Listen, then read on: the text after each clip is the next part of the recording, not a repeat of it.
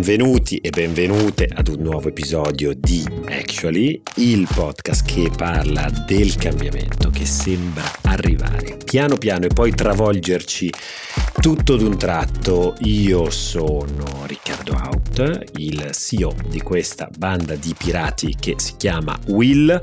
A fianco a me seppur a distanza quest'oggi, eh, il mio eh, compare di, di, di, scialuppa, Riccardino Bassetto. Ciao Ricchi, come stai? Tutto alla grande, in partenza per il weekend. Per il weekend, per il weekend, stai buono, stai buono. Che costa muoversi per il weekend? Adesso ne parleremo. Ne parleremo. Um, facciamo intanto un po' di ordine in questo podcast, un po' di, un po di annunci di servizio prima di annunciarvi l'ospite eh, che conoscete già tutti e tutte molto bene eh, di questa puntata. Ma allora, un po' di cose. Will, siamo usciti con un po, di, un, po di, un po' di progetti del tutto nuovi. Abbiamo annunciato il nostro primo festival, Future for Cities, festival dedicato al, al mondo eh, delle, delle, città, eh, dedicato al mondo delle città che cambiano. Sapete che la nostra sessione abbiamo fatto, ci abbiamo fatto anche un podcast sopra che si chiama Città.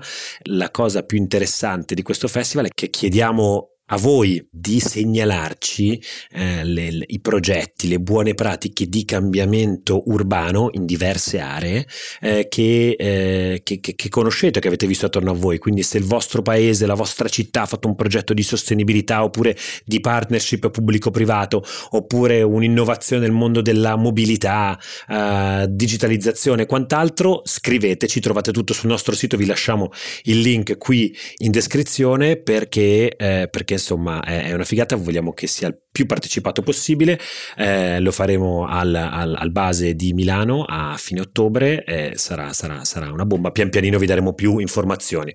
La seconda cosa che volevo dirvi è che è uscito un nuovo documentario sulla situazione dell'acqua, lo trovate sul nostro YouTube, è molto molto potente, l'abbiamo fatto in Partnership con A2A e la terza cosa che vi chiedo in questo momento un po' da, da, da, da marketing di noi stessi, perdonatemi, è anche ricordatevi di tanto in tanto, cari miei, su questo podcast di lasciare lasciare la stellina, lasciate le stelline, non so bene cosa servano, però a noi sicuramente piacciono eh, vederle su Spotify, su Apple, dove che sia.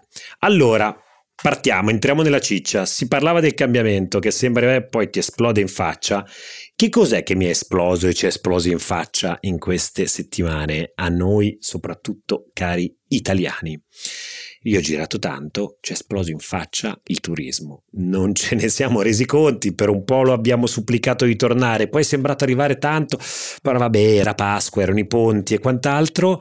Eh, andatevi a fare, io scendo tanto, spesso e volentieri da più di dieci anni, tutti i mesi a Roma, andate a fare un giro per la città eterna, per vedere, toccare con mano, con occhio visibilmente, stiamo parlando di numeri mai visti, questo per parlare in maniera un po' dogmatica e non data driven, ma per i dati che per noi sono fondamentali abbiamo chiamato sempre lui, Mirko Lalli. Come stai Mirko? Ciao ragazzi, sempre un piacere stare con voi. Molto bene, grazie. Allora, è certo molto bene, e tu sei, lì, sei di quel mondo lì, sei quel mondo lì, il, a quanto siamo? Sul 2019, che era l'anno record del turismo a livello globale, a quanto stiamo oggi nel 2023, questa estate zero covid? Allora, se consideriamo ancora a livello globale, non siamo ancora ai livelli del 2019 eh, in termini assoluti. In realtà i voli, il numero di voli abbiamo appena toccato il record la settimana scorsa, non ci sono mai stati così voli, tanti decolli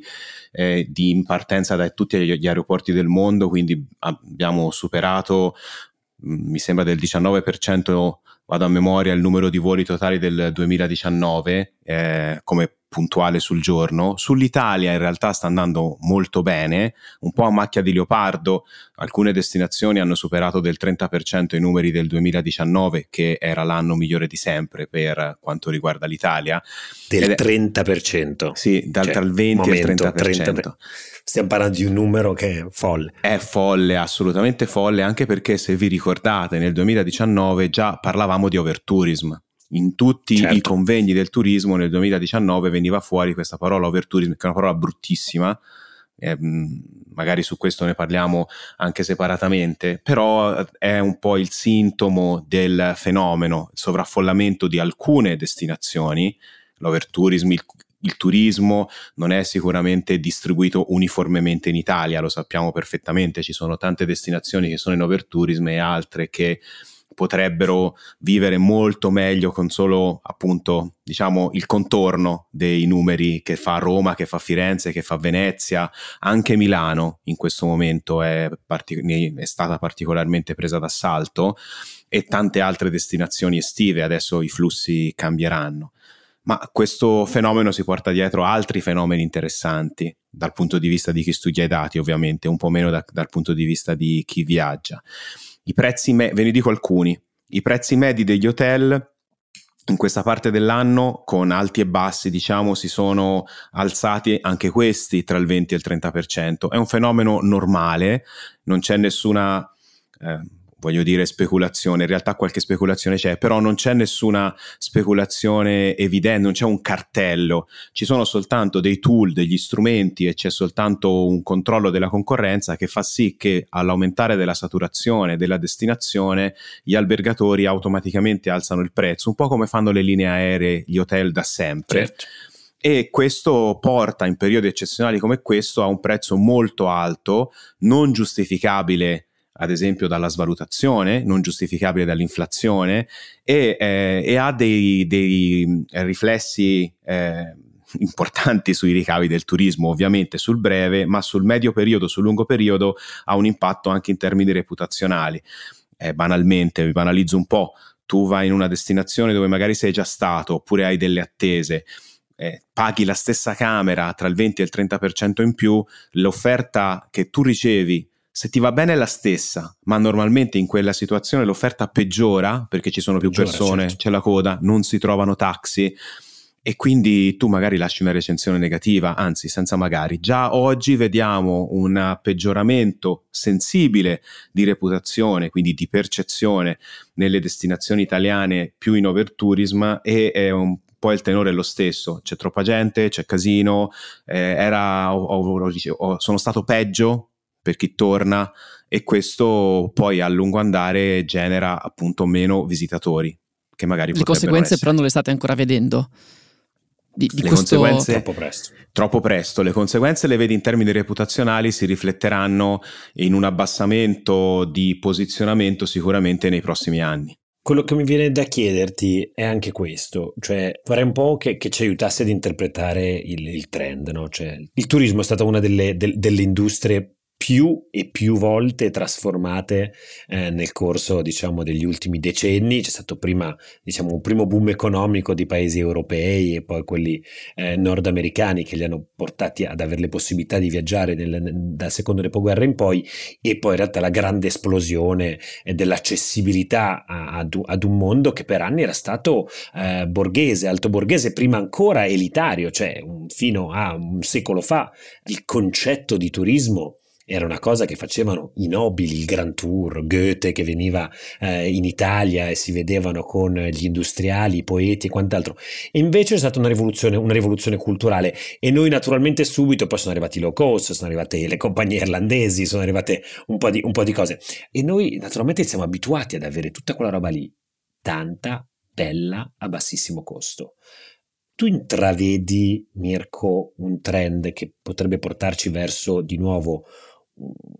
una minor democratizzazione, se vogliamo, del, del, del, turismo, adesso utilizzo dei termini un po' enfatici perché mi piace oggi, e renderlo di nuovo forse un prodotto un po' più elitario, perché il, il trend che stavi descrivendo, dici poi c'è un ritorno in me, allora alla fine l'esperienza davvero piacevole che mi posso permettere è solo quella ad alto costo, più riservata, più di nicchia, quindi forse non tutti di nuovo a fare ogni weekend che abbiamo il diritto al sacrosanto diritto al turismo verso le capitali europee, perché anch'io voglio andare almeno una volta al mese a Londra, Parigi oppure dove che sia al sud Italia. Cosa, cosa ne pensi? Allora, eh, Riccardo, ti rispondo su due questioni. Tu hai parlato di industria del turismo.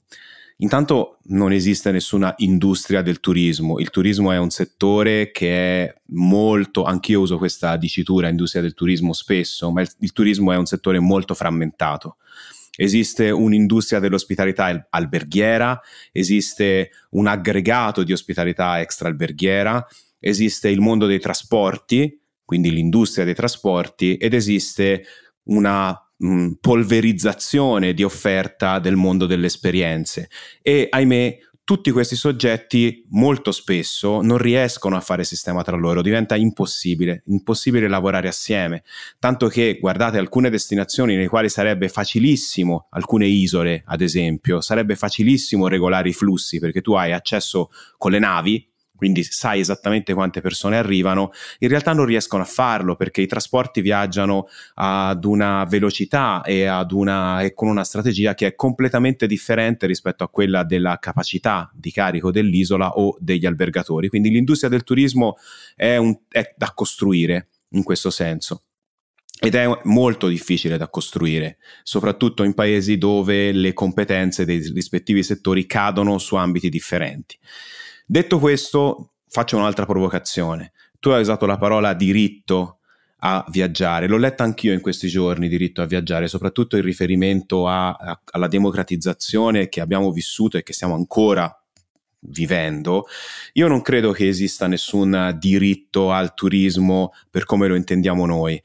Però non si tornerà indietro perché il mercato si riposizionerà, entreranno nuove destinazioni nelle quali viaggiare. Guardate in questo momento, ad esempio, cosa sta facendo anche con dei micro influencer la, eh, l'Albania che è super economica, ha delle destinazioni estive molto interessanti, a dei prezzi bassissimi, esisteranno nuove destinazioni, stanno entrando nel mercato nuove destinazioni che andranno a eh, colmare quell'offerta verso chi in questo momento magari ha uno stipendio più basso e, e non potrà permettersi di andare a fare surf in Cornovaglia perché è una classica destinazione in overtourism, diciamo, in alcuni periodi dell'anno e andrà in altre destinazioni.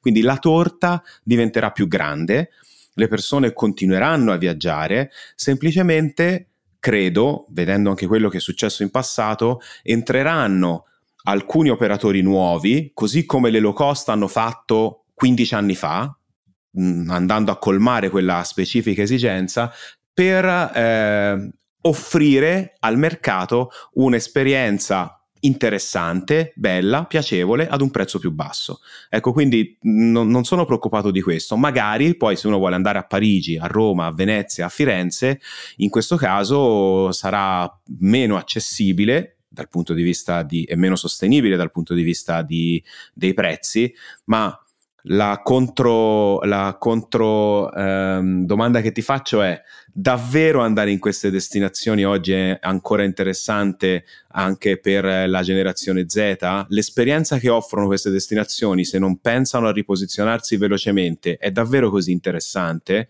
Ecco, in molti casi no, in molti casi la qualità dell'esperienza turistica in queste destinazioni eh, non, non, è così interessante. E invece io trovo molto interessante la tua eh, visione su questa torta che si allarga, sempre più destinazioni, perché in realtà ehm, la, nelle ultime settimane io ho visto online, ho letto dappertutto che questa torta si stava rimpicciolendo e che si, si, prevede che si rimpicciolerà sempre di più a causa del cambiamento climatico.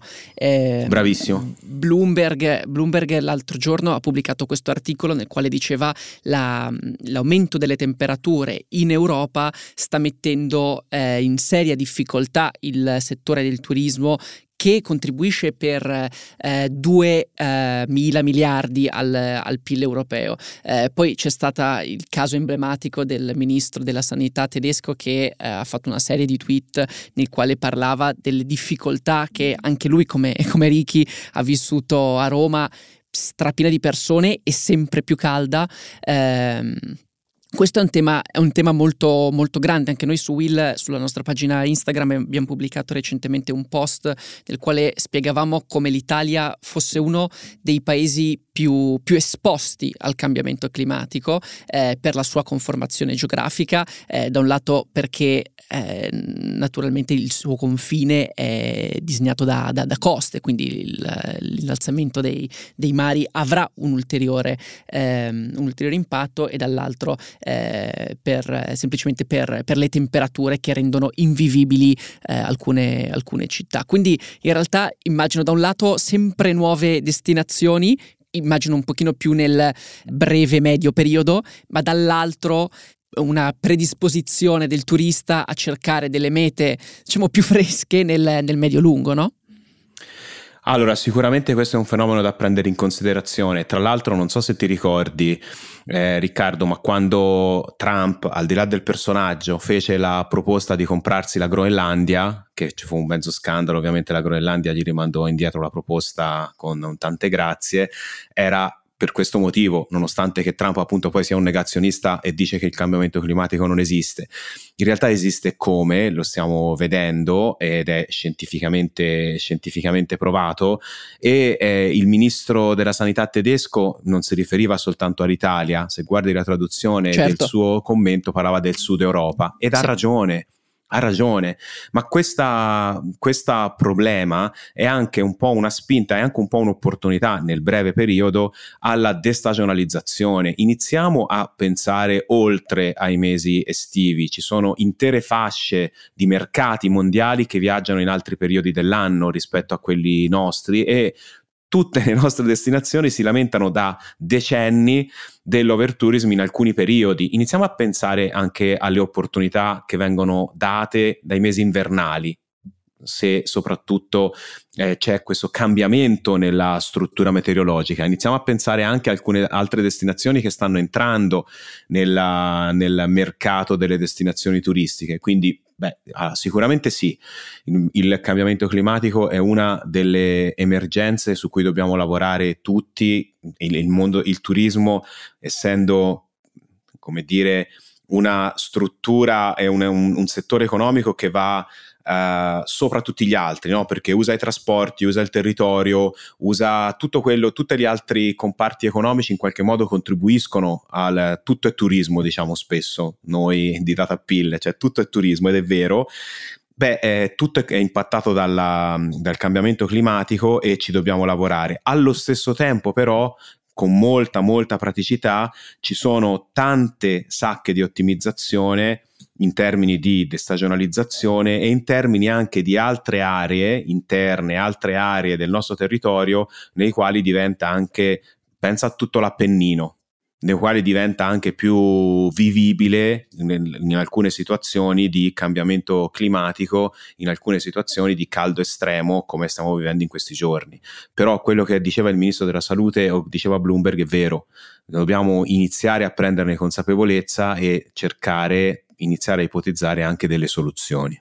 Sì, poi in realtà questo, questo, discorso funziona di nuovo per una destagionalizzazione, perché poi invece se parliamo della stagione invernale, l'Appennino che fino a qualche anno fa poteva ospitare delle, delle, un, un, turismo eh, legato per esempio al mondo dello sci, adesso non lo, non lo, può più fare, quindi in realtà insomma è un, un immagino sia, sia, un discorso molto molto più complesso. Certo. Posso chiederti però qua la sfida che io vedo enorme, perché è da tanto che si parla, diciamo, no?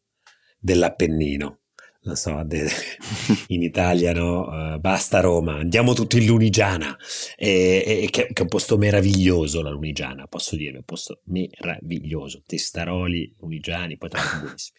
Eh, però, però, però, però, il turismo è, è, è un fenomeno uh, globale uh, di massa, questi, questi, numeri, questi numeri di cui stiamo parlando sono numeri che arrivano da tante parti del mondo e quant'altro.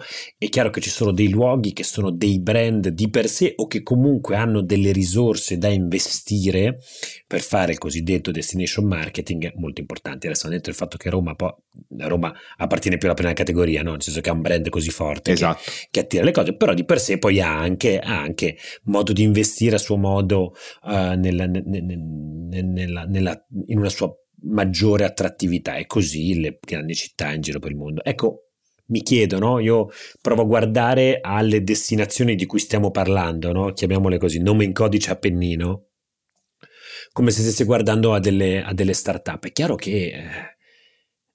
Lo sforzo eh, che, che, gli viene richiesto oggi per inserirsi in questi flussi non è, non è, scontato perché e poi soprattutto cosa sono? Piccoli comuni probabilmente non sono manco de, de, delle aziende eh, locali che riescono a supportare da un punto di vista privato né tantomeno e, e a livello pubblico invece magari parliamo di ambienti molto frastagliati. Limitiamoci all'Italia per un momento che comunque è un luogo cruciale per il turismo globale cosa vedi cioè, per, per, lo sviluppo? No? Guardiamo quelle destinazioni come se fossero delle piccole start-up, tu che ti occupi di queste cose, quali soluzioni oggi possono essere messe in campo per, per provare a deviare questi flussi? Fermati, esci dall'autostrada e, vieni, e vieni qua, vieni a mangiare testaroli. Guarda, in realtà è più semplice del previsto. E, e, adesso vi dico, vi dico, anche perché. Intanto c'è un problema che tu giustamente hai citato di governance. Questo è il vero serio problema. Chi decide cosa all'interno di queste piccole destinazioni? Però anche qua c'è uno sforzo sia delle regioni, rimanendo in Italia, sia dei cosiddetti ambiti, ODG, insomma questa dicitura cambia da territorio a territorio, di dare una struttura anche alle piccole destinazioni in modo da iniziare a almeno responsabilizzare e capire chi è che tira le fila all'interno degli stakeholder turistici della destinazione. Questa cosa funziona in alcune regioni meglio, in altre peggio, funziona in alcuni territori meglio, in altre peggio, ma c'è una tendenza a strutturarsi e questa è una buona cosa. E poi ci sono due punti fondamentali secondo me. Il primo è l'accessibilità. Molto spesso alcuni di questi territori non sono esattamente raggiungibili, non, semplice, non sono semplici da raggiungere, a volte può essere anche un vantaggio. Mi ricordo anni fa quando alcuni territori si stavano posizionando proprio in questa direzione, cioè, mh, anche, anche, durante il Covid era diventato un vantaggio non essere raggiungibile. Certo. E, il, la, e poi non importa essere un brand. Il terzo punto che vi stavo dicendo è molto spesso conta di più cosa vai a fare piuttosto che dove lo vai a fare. Il fatto che tu scegli una destinazione perché magari da quel punto parte un cammino il movimento dei cammini, il movimento del trekking, il movimento della, dell'outdoor è enorme, sta crescendo a ritmi super importanti. Ovviamente ci deve essere un'attrezzatura, diciamo, un, una strutturazione in termini di accoglienza di questo tipo di viaggiatori.